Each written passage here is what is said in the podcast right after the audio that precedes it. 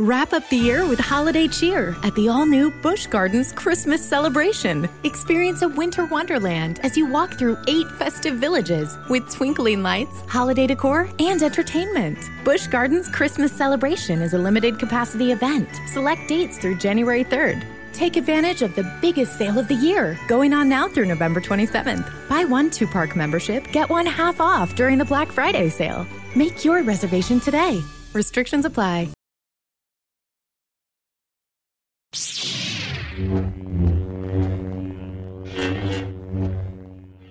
Hello, state ascoltando Sleepless in Fandom, la web radio con news e recensioni multifandom. Buona domenica a tutti, buongiorno e bentornati a Sleepless in Fandom. Oggi torniamo con le recensioni. La scorsa volta, la scorsa domenica, nello scorso podcast, avevamo parlato dei film in uscita a febbraio, così mi sono un po' portata avanti col lavoro, visto che siamo adesso a febbraio, però in effetti stanno arrivando gli Oscar, quindi è tempo di concentrarsi sui film degli Oscar. Intanto, uh, vi ricordo che se volete seguire Sleepers in Fandom potete farlo su Twitter, Facebook, Instagram, adesso aggiorno il blog, così appunto aggiornalo subito, non appena finisco di parlarvi dei film di oggi. Uh, altra cosa da dire, i film candidati agli Oscar sono nove, tre li avevo visti a loro tempo al cinema e avevo fatto la recensione singola, quindi lo potete trovare nei podcast dei mesi passati, eh, potete trovare il podcast appunto su eh, C'era una volta Hollywood, Joker e Le Mans 66. Oggi parliamo di altri tre film, quindi facciamo una recensione unica così per accorciare i tempi. Parliamo quindi di 1917, di Parasite e di Storia di un matrimonio. Uh, l'ordine con cui ve ne parlo è eh, cronologico nel modo in cui li ho visti io, quindi per primo ho visto Parasite, poi ho visto Storia di un matrimonio e poi ieri ho visto 1917. Quindi uh, finalmente ci siamo, manca una settimana agli Oscar. Uh, parliamo di questi film candidati. Come già gli anni scorsi mi sono concentrata solo su quelli della categoria miglior film ci sarebbero tante altre interessanti categorie da esplorare eh, e senza dubbio un proposito per il futuro è quello di vedere eh, anche tutti gli altri mm, candidati in tutte le altre categorie, tra cui senza soprattutto quello come miglior film straniero, che ci sono delle produzioni esterne a Hollywood allo stile a cui siamo abituati che meritano molto, vale la pena esplorare, esplorare appunto eh, proprio a proposito di film stranieri quest'anno tra i migliori film brilla proprio la produzione sudcoreana Parasite. Purtroppo adesso non è più al cinema eh, e anche quando era uscito a novembre mi pare eh, non credo di averlo visto in programmazione in moltissime sale ed è proprio un peccato, forse perché è stato considerato un pochettino di nicchia. Ehm, ha vinto comunque al Festival di Cannes come miglior film, ha vinto la Palma d'Oro, quindi cioè, meritava anche di essere proiettato un pochettino di più. Um, e diciamo che comunque non tutti i mali vengono per nuocere, nel senso che in questo modo sono stata costretta a vederlo in streaming, quindi in lingua originale con i sottotitoli, cosa sempre buona e giusta, eh, anche se l'ho trovato comunque sì in coreano con i sottotitoli in inglese, è stato più facile trovarlo così, eh, una bellissima visione eh, è senza dubbio un bellissimo film. Tra quelli che ho visto finora, eh, della, quelli, appunto i candidati, è forse uno di quelli che meriterebbe di più la vittoria. Um, come genere, ecco, come genere potremmo definirlo un thriller, mm, ma nemmeno, forse più una satira che prende di mira il capitalismo una storia eh, raccontata sulla frenesia del voler entrare a far parte di un'elite creata dalla società eh, di chi ha i soldi e chi si permette dalla sua posizione eh, altolocata, tra virgolette, di considerarsi superiore e di chi dall'altra parte è in guerra contro tutti per cercare di raggiungerli.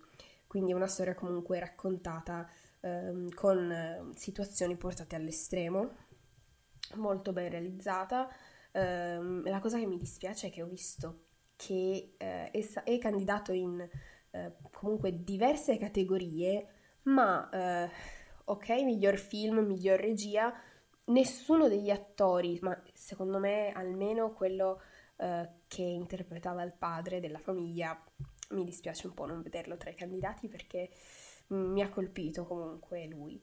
Uh, vabbè, comunque, eh, vediamo nel, in questa storia la linea che tra protagonisti e antagonisti non è poi così, le, così netta, eh, i, ruolo, i, loro ruoli poi si invertono durante il corso della storia.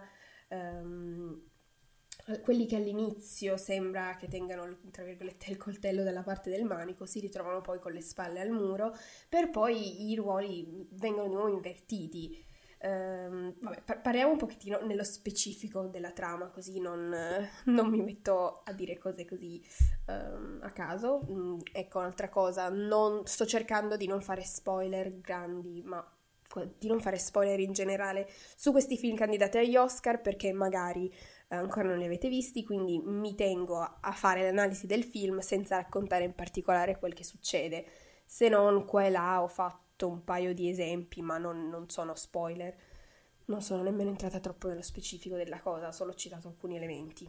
Quindi, Parlando di Parasite, la storia ruota intorno a una famiglia, mm, ovviamente coreana, ambientato tutto in Corea essendo un film sudcoreano, eh, quindi la storia ruota intorno a una famiglia povera che fa di tutto per cercare di, eh, tra virgolette, arrampicarsi nella scala sociale, soprattutto usando anche l'inganno, il fingere di appartenere già a una classe socialmente elevata così da poterne entrare a far parte.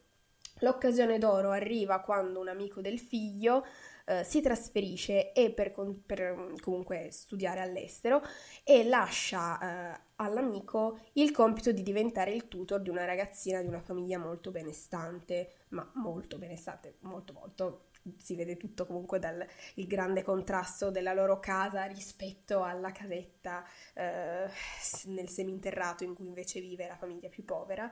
Questo, i, i, contrasti tra le due parti sono evidenti in praticamente tutto eh, e appunto questo è il primo passo per entrare a far parte di questo mondo eh, più altolocato. Pian piano riescono a ingannare questa famiglia così da essere tutti assunti alle loro dipendenze, avere tutti un alto stipendio mm, e fingersi comunque eh, parte della loro classe sociale.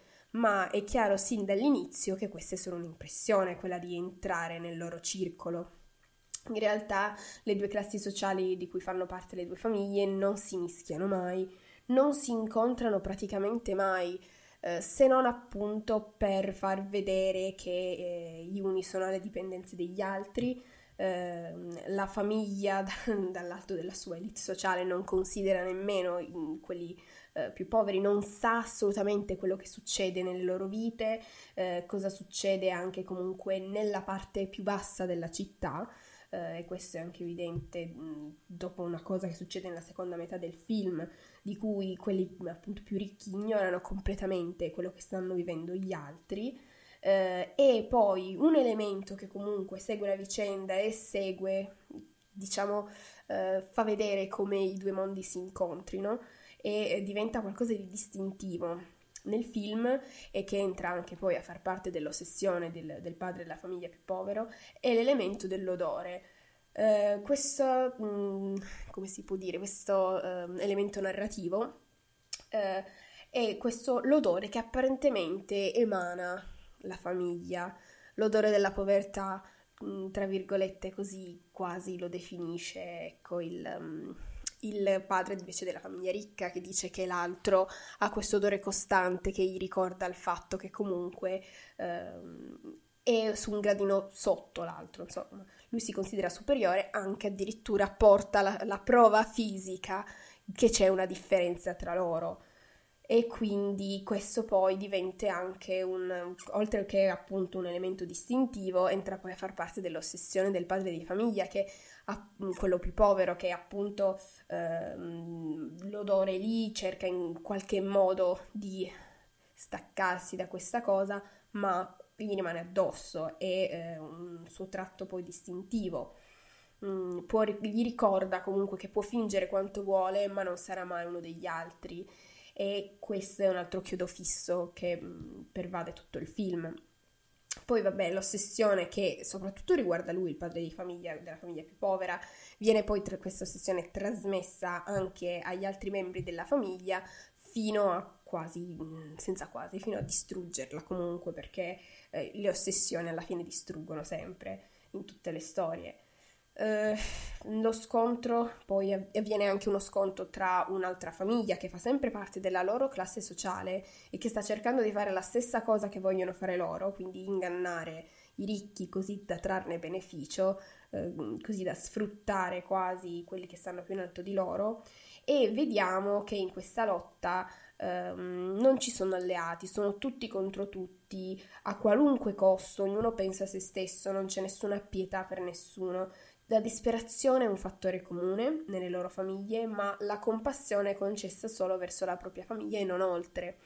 Eh, questa storia viene portata così in modo estremo, con ritmo sempre maggiore, sempre più incalzante, l'ansia è crescente, eh, anche per tutti eh, i loro piani che mh, mm, vanno a modificarsi con, gli, con, le, con le cose che succedono fino all'apice finale in cui c'è l'incontro-scontro, finalmente si mischiano le due classi eh, e quindi la rivalità che in quel momento era diciamo quasi intellettuale, così, ma non è la cosa giusta da dire, è una rivalità comunque economica di classe, prende vita vera e propria in modo tangibile, fisico, cruento Forse non del tutto inaspettato, perché comunque sin da subito si percepisce questa grande tensione, eh, la mm, non sostenibilità dei ritmi a cui si sottopongono i protagonisti della famiglia, appunto quella eh, meno bene, quella più povera, eh, per raggiungere un obiettivo immaginario, perché comunque creato da una società che nemmeno li considera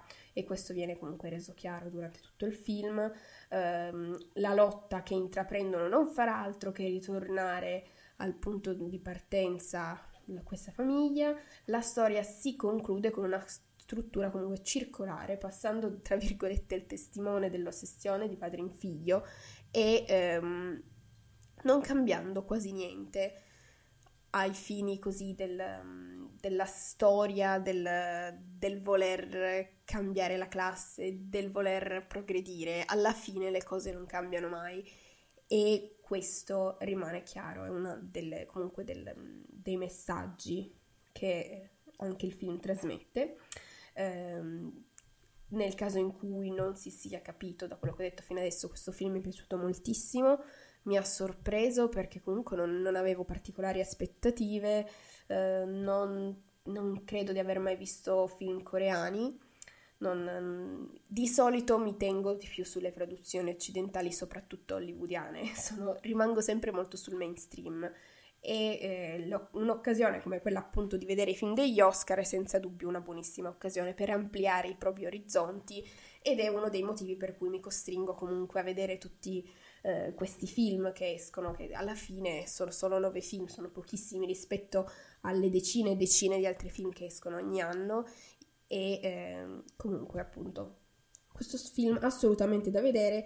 Mi dispiace che non abbiano prolungato comunque la permanenza in sala di questo film. Se avete occasione se magari riusciranno a farlo uscire come evento speciale a riproporlo al cinema in qualche modo andate a vederlo perché è molto interessante. E eh, vabbè avvertimento è un po' cruento. Ci sono delle appunto questa eh, forte violenza psicologica che hanno dentro di loro i protagonisti diventa poi qualcosa di fisico e quindi se siete particolarmente sensibili ad alcune scene forse sconsiglio la visione. Però se non appunto non avete problemi a vedere scene eh, violente questo film è da vedere Passiamo poi a un altro film perché ovviamente vi devo crono- cronometrare, insomma, perché oh, vedo che c'è qualcuno in chat in diretta, Fede, ciao, grazie per essere qui all'ascolto, è molto interessante come film, sì sì, mm, molto bello, mi ha stupito. E mi ha appunto sorpreso il fatto che l'attore che non sia stato candidato tra i migliori ehm, tra i migliori attori, questa cosa mi ha sorpreso. Poi un'altra cosa, comunque, ho visto delle mh, mm, immagini del film prima e dopo gli, gli effetti speciali e mh, mm, sono fatti così bene che tu non ti accorgi che in realtà hanno usato degli effetti speciali. Quindi sì, è vero che nella categoria migliori effetti speciali di solito candidano film come gli Avengers, Star Wars, eccetera, che hanno degli effetti speciali assolutamente evidenti perché tu sai che in qualche modo lì li hanno usati perché non possono aver fatto diversamente. In questo caso invece no, ehm, tu pensi che in realtà non ne abbiano fatto uso e invece ci sono e sono fatti anche qui molto molto bene. Vabbè, passiamo ad un altro film, visto che il tempo è nostro nemico, eh, vabbè, così per citare anche uno delle, degli slogan, delle, delle, frasi che hanno anche usato per pubblicizzare 1917, ma quello ci passiamo per ultimo, perché appunto ho detto andiamo in ordine cronologico di come li ho visti. Quindi, dopo Parasite, il giorno dopo, ho guardato Marriage Story, storia di un matrimonio. Questo film non è realizzato per il cinema, bensì è una produzione Netflix, quindi se avete l'abbonamento Netflix basta che lo cerchiate lì e lo trovate, è stato realizzato solo ed unicamente per Netflix. Oltre a essere candidato come miglior film, anche i due attori protagonisti candidati, eh, anche la eh, sceneggiatura mi pare, ma anche questo anche Parasite scen- alla sceneggiatura candidata. Comunque la storia è decisamente più tranquilla, i ritmi sono un po' più dilatati rispetto a Parasite eh, non che i due film siano in alcun modo paragonabili, ma visto che abbiamo appena finito di parlare di Parasite, così fatto, mi sono collegata. Comunque, il film eh, Storia di un matrimonio racconta la storia appunto di un matrimonio che però finisce e di come questa fine influisca durante la separazione sulla vita dei due protagonisti. Uh, allora, il film mi è piaciuto non tanto quanto altri dei film candidati, questo non vuol dire che non mi sia piaciuto, ma mi è piaciuto meno di quanto mi siano piaciuti gli altri. Ehm, comunque, eh, è anche molto diverso rispetto agli altri perché eh, non è basato sulla suspense, caratteristica che invece c'è in molti degli altri film candidati. È una storia più familiare, anche la fotografia è un pochettino più eh, confortevole, ma dà comunque l'impressione di qualcosa che ha a che fare con il passato e qui appunto a sottolineare il fatto che eh, il matrimonio è qualcosa che ormai è nel passato perché loro si stanno separando. Una cosa che mi è particolarmente piaciuta della sceneggiatura è stata il fatto di fare iniziare il film con i due protagonisti che dicono i motivi per cui si sono innamorati del proprio partner. Eh, così da avere un punto di partenza, si sente loro che elencano i motivi per cui si sono innamorati, le cose che amano l'uno dell'altra eh, e viceversa, i, quelle tante cose che potrebbero essere considerati difetti ma che in realtà eh, loro amano. Quindi insomma proprio eh, un punto di partenza, sapere perché stanno insieme, il dietro le quinte eh, del loro rispetto reciproco e di un amore che nonostante tutto non finirà mai perché un sentimento del genere non può semplicemente eh, fin- venire accantonato, però la vita porta i due protagonisti verso strade diverse, obiettivi che diventano inconciliabili con la loro convivenza e quindi eh, si arriva alla separazione. Subito dopo questa introduzione positiva alla storia ci ritroviamo nel mezzo della loro separazione, appunto per la quale i due non vogliono inizialmente che si risolva in modo conflittuale, anche se poi inevitabilmente lo diventerà, non in modo eccessivo, però comunque eh, è inevitabile in questi casi che a un certo punto si arrivi al conflitto. Eh, poi vabbè, questa cosa è anche abbastanza, l'avrete sicuramente vista in giro per il web, eh, non, so, non, so, se addirittura la scena completa, ma ero comunque eh, del, dello scontro proprio che avviene del litigio tra i due protagonisti che molti eh, portano a riprova del fatto che dovrebbero vincere gli Oscar, eh, anche se anche qui dobbiamo poi, ci arriviamo dopo ecco, a questo, eh, però comunque ecco, stavamo dicendo che ehm, pur non volendo ferire l'altra persona, nessuno dei due è disposto a scendere a compromessi sulla pro- propria vita. E questo è chiaramente parte dei motivi che li porta al punto di non ritorno che pur senza volerlo iniziano a trascinare poi, cioè inizialmente non, non vogliono farlo, però poi appunto iniziano gradualmente eh, a trascinare il loro figlio nella disputa, perché appunto sono una coppia sposata con un bambino. Il film è bello perché appunto racconta un rapporto che non ha semplicemente raggiunto il punto finale, ha piuttosto raggiunto la necessità di un cambiamento che entrambi i protagonisti eh, hanno bisogno senza dover diventare nemici. Tra i due però la separazione è evidente, questo lo sottolineano eh, in qualche modo anche fotografie, montaggio, inquadrature che li fanno vedere proprio separati. Mm, alcune cose evidenti come per esempio nelle discussioni che vengono inquadrati singolarmente e non insieme, quindi prima uno e poi l'altro. Uh, in alcune scene per parlare sono proprio dai punti mm, diversi, separati della stanza, uno da una parte e uno dall'altra, un passaggio che ho trovato particolarmente significativo di questa rappresentazione è quando in una scena chiudono insieme il cancello, lo spingono insieme una da una parte e lui è dall'altra parte, insieme lo spingono, quindi insieme lo portano avanti e poi questa barriera si chiude tra loro e lì rimane. E quindi questo è un po' eh, metaforicamente il loro rapporto. Eh, questo film, in tutte queste cose positive, in tutte queste cose belle, però devo dire che mi ha riportato alla mente alcuni elementi da un altro film e qui è così. Uh, è uno dei, dei motivi per cui magari mi è piaciuto meno rispetto ad altri perché appunto mi ha riportato alla memoria cose che avevo già visto. Uh, sto parlando di un altro film che tratta proprio di un divorzio, quindi stesso argomento, um, non, po- non, si può evitare. Se fate fi- due film che sono comunque sullo stesso argomento, il paragone poi viene, ti, ti riporta alla mente l'argomento. Quindi, soprattutto nella seconda parte, perché comunque i due film partono da presupposti totalmente diversi. Uh, vabbè, già mi dimentico di dire il film, sto parlando di un film vincitore premio Oscar, eh, quindi un altro che, uh, di queste categorie, Kramer contro Kramer, un film del 79 se non sbaglio, protagonisti grandissimi Dustin Hoffman e Meryl Streep, quindi direi che anche qui filmone. Uh, soprattutto nel finale, ecco, la mancanza di rancore, il rapporto che continua in qualche modo, non è più lo stesso, però comunque non viene troncato di netto. Ecco, um, questo è qualcosa che mi ha ricordato i due film, me li ha fatti paragonare. Poi, vabbè, sono due film diversi, realizzati diversamente, fatti con presupposti diversi, la storia è anche diversa, però appunto ci sono dei paragoni tra i due film che eh, me li fanno così, me, me, me l'hanno riportati alla mente.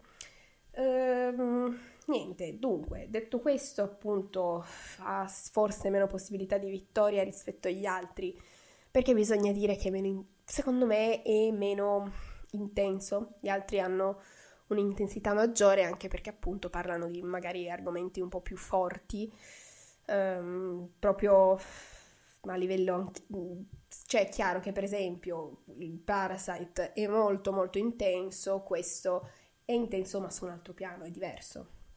Cioè è chiaro, sono tutti diversi, però eh, è difficile spiegare queste cose semplicemente a parole. Comunque, è um, così, questo film comunque spiega bene entrambe le parti, entrambi i punti di vista di due persone, due genitori che vogliono andare avanti, vogliono una soluzione a dei problemi che però non sono più in grado, non possono più affrontare insieme. Sì, eh, appunto, per andare avanti in una relazione bisogna fare compromessi, ma loro sono arrivati a un punto in cui non vogliono più farli. Ci sono dei compromessi a cui non vogliono scendere, eh, hanno degli obiettivi diversi nella vita e per raggiungerli ormai il loro rapporto eh, si deve scindere, devono, devono separarsi. Quindi è al, in fin dei conti è un film molto triste, perché appunto ha un finale poi però che eh, riprende un pochettino l'inizio, c'è questo, si riprende quello di cui si parlava all'inizio e così fa appello ai, ai poveri sentimenti degli spettatori che magari ci, ci si può anche commuovere, è chiaro. Uh, piccolo appunto, così, prima di passare al film successivo, visto che il tempo è nostro nemico, come dicevo prima, c'è una scena in particolare, non voglio spoilerare se non ancora non l'avete visto, però succede qualcosa che mi ha dato un po' fastidio.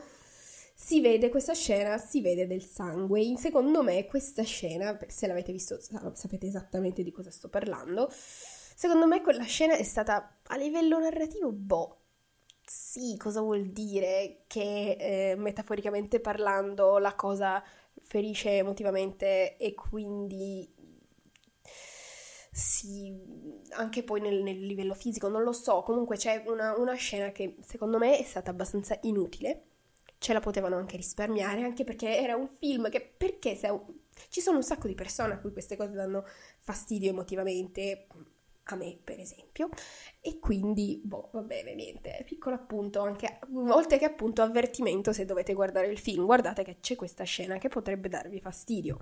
Siete avvertiti, mi sento in dovere di farlo perché è sempre giusto. Poi passiamo all'ultimo film di cui vi parlo oggi, visto appena ieri sera, quindi fresco fresco di memoria, e che bisogna dire che bello essere riuscita a vederlo lì al cinema, sullo schermo enorme, bello in 4K, esperienza veramente bella. Poi vabbè, è chiaro, è sempre bello andare al cinema a vedere un film bello. Adesso inizierò a dire bello all'infinito, questo così, spoiler, il film mi è piaciuto. Um, appunto, 1917. We begin today's meditation with a few sipping exercises to remind us a little treat can go a long way. So pick up your McCafe iced coffees, close your eyes, and deep sip in. And deep satisfaction out. Take a treat retreat at McDonald's. Right now, get a McCafe iced coffee in any size and any flavor for just 99 cents until 11 a.m. Price of participation may vary. Um, tutto mi è piaciuto di questo film, va bene? Anche, uh, chiaro, anche Parasite mi è piaciuto tantissimo in tutti i campi. Uh, qui vorrei sottolineare in 1917 mi è piaciuta la regia, mi è piaciuta eh, comunque tutta la storia, come è stata raccontata, la fotografia, la recitazione e anche qui, ma perché non avete candidato il protagonista? Domanda, cara Academy, vabbè. E poi la colonna sonora anche mi è piaciuta moltissimo. È un film che ha un alto impatto emotivo ed è raccontato in modo altamente coinvolgente. Um, poi, eh, altro, appunto, è curioso che io usi adesso questo termine alto, impatto emotivo, alto coinvolgimento, quindi dico sempre alto, quando in realtà poi il punto di vista da cui è raccontato è sempre nel basso. E dice, o comunque ad altezza uomo, vabbè, adesso mi spiego più nel dettaglio. Comunque una cosa che lo rende ancora più coinvolgente aumenta l'ansia, perché non vediamo mai niente prima che i protagonisti lo vedano, non sappiamo mai niente di cosa stiano andando incontro, di cosa potrebbe succedere. Siamo sempre a fianco loro, dentro le trincee, a nasconderci dal fuoco nemico, eh, a correre sul campo di battaglia, allo strisciare sul campo, passare accanto ai cadaveri. Sei sempre lì vicino a loro e eh, sei sempre lì, oltre che dal punto di vista appunto della videocamera, sei proprio anche dal punto di vista emotivo. Chiaramente la colonna sonora fa buona parte anche del coinvolgimento. Comunque, eh, veramente, sono veramente pochi i casi in cui la linea della videocamera si abbassa, per esempio, ecco quando devono fare attenzione a dove mettono i piedi e quindi ci ritroviamo a guardare i piedi, siamo lì al punto dei piedi, dove però comunque è il focus del protagonista, il protagonista si sta concentrando su quello, quindi noi ci concentriamo esattamente su quello cui sta, con cui si sta appunto concentrando il protagonista. Vabbè, andiamo in ordine, parliamo della trama, che se no poi mi concentro a dire cose che eh, mi perdo. Dunque, 1917. Chiaramente già solo dal titolo capiamo di cosa stiamo parlando, quindi prima guerra mondiale, eh, due soldati britannici sono i protagonisti, ecco. A questi due soldati viene affidato un compito, oltrepassare il fronte nemico dove apparentemente i tedeschi si sono ritirati, per arrivare a dare un messaggio a un'altra divisione britannica, annullare l'attacco programmato per il giorno dopo perché l'attacco che loro programmano è per farli cadere in una trappola. È stato tutto architettato per farli cadere in trappola. E quindi già qui abbiamo le, promesse, le premesse generali per qualcosa che genera ansia, solo il pensiero comunque della cosa. E in effetti ansia è la parola d'ordine, il sentimento che ci accompagna per tutto il film ma proprio per il modo in cui è, raccontato, benissimo, aperta parentesi, chiusa parentesi. Um, poi altra cosa, altra cosa di cui sicuramente avrete sentito parlare perché l'hanno detto tutti e a vederlo ho capito proprio di... cioè bello. Uh, il film è girato come se fosse un'unica ripresa, senza tagli, ma solo con movimenti di camera, come se fosse eh, un'unica telecamera, quindi la, cioè, la telecamera fosse l'occhio dello spettatore che segue i due protagonisti, camminando fianco a fianco, a volte dietro o a volte davanti, ma sempre lì con loro. Quindi li seguiamo sempre. Non ci sono quei cambi comunque che mm, ci sono spesso tipo per vedere altre cose. Eh, poi ehm, i colori, ecco, altra cosa della fotografia, i colori sono smorzati, mancano i colori più vividi, il rosso è quasi inesistente, nonostante sia appunto un film sulla violenza, perché la guerra è chiaramente violenza, però il rosso è un colore quasi inesistente. Anche nel caso in cui ci, sono, ci siano delle ferite, lo vediamo smorzato, più scuro di quello che in realtà eh, magari è, non è acceso, mm, appunto dicevo, eh, non è un colore particolarmente presente. Un colore che invece prevade quasi tutto è il marrone, che è quello delle uniformi, eh, dei campi di battaglia, dei fucili, delle rovine. Um, abbiamo poi delle scene sempre monocromatiche eh, sull'arancione, eh, delle scene notturne in cui appunto l'unica fonte di luce è quella dei fuochi della battaglia, delle bombe, dei proiettili. E queste scene, che ci sono più o meno a metà, se non vado errata comunque con i tempi del film, eh, hanno questo colore forte ma non eccessivamente e comunque è l'unico colore e sono anche con alto impatto emotivo perché l'ansia ormai in quei momenti raggiunge livelli molto alti perché il tempo sta per scadere, il protagonista è solo in campo nemico con comunque eh, si vede anche questa scena anche particolarmente bella perché a un certo punto lo vediamo lì in, in questa situazione scusate, notturna, quindi con quest'unica fonte di luce e una um, una colonna sonora in contrasto con quello che c'è e rende la scena comunque particolarmente bella. L'ho trovata a livello, come dire, a livello artistico particolarmente bella. E un'altra cosa da dire di, questo, uh, di questa scena è che uh, finalmente, uh, oltre a tutta quest'ansia maggiore di lui che deve sopravvivere, è solo in campo nemico, eh, avviene finalmente un'interruzione rispetto ai ritmi soffocanti del film. Eh, abbiamo qualcosa, un contatto emotivo che riporta il protagonista un pochettino nel mondo reale, in cui mh, mm, non c'è questa guerra, in, diciamo, nel mondo reale. Ok, mondo reale, forse mi sono spiegata male. Comunque, eh, il fatto, la, la, cosa principale non diventa più questa guerra insensata che sta vivendo, bensì eh, i sentimenti, i contatti con gli altri esseri umani. C'è questa piccola parentesi per poi ritornare. Il tempo, i rintocchi lo riportano alla sua missione, all'ansia che deve, um, deve comunque uh, arrivare alla fine. Quindi ehm, piccola interruzione, poi si riprende con i ritmi incalzanti del film. L'effetto soffocante delle trincee è un elemento ricorrente del film dall'inizio, perché comunque iniziamo già subito andando in trincea e poi, aperta parentesi, mio Dio, c'è quella scena in cui si infilano in quel rifugio nelle trincee tedesche che ho detto no, non fatelo, vi prego. Oddio, ecco, quella è una cosa che mi ha messo un'ansia assurda. Probabilmente la cosa che mi ha messo più ansia di tutto, ma ho chiusa parentesi così almeno non facciamo spoiler. Um, dicevo, effetto soffocante delle trincee. E poi oltre all'inizio c'è la sequenza uh, finale alla fine in cui siamo proprio appunto questo uh, con il fatto che siamo sempre lì vicino a, lo- a loro, ai soldati, siamo in mezzo a loro. E alla fine c'è questa trincea stretta in cui sei lì in mezzo, non, non si, non, la, le persone non riescono nemmeno a muoversi in mezzo ai soldati. Ecco, questo ha un, in particolare quella scena è particolarmente claustrofobica, eh, per, rende benissimo l'idea. E appunto eh, a sottolineare anche il fatto che siamo sempre vicino a loro, c'è un altro particolare, particolarmente soffocante del film e che non abbiamo ehm, le, le, panoramiche, le, come si chiamano, i campi lunghi, le visioni ampie, quelle che magari si vedono in tantissimi altri film, in quasi tutti, che ne so, visione dall'alto, non c'è.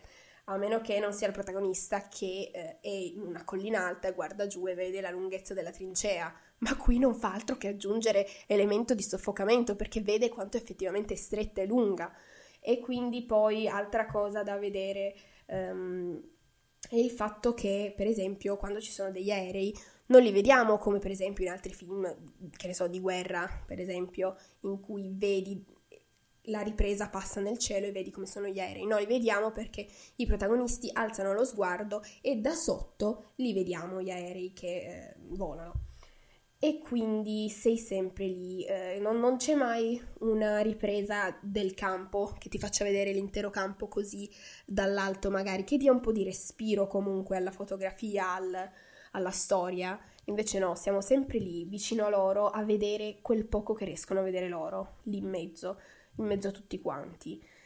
e niente, questo secondo me è molto molto molto eh, interessante come modo di aver girato il film.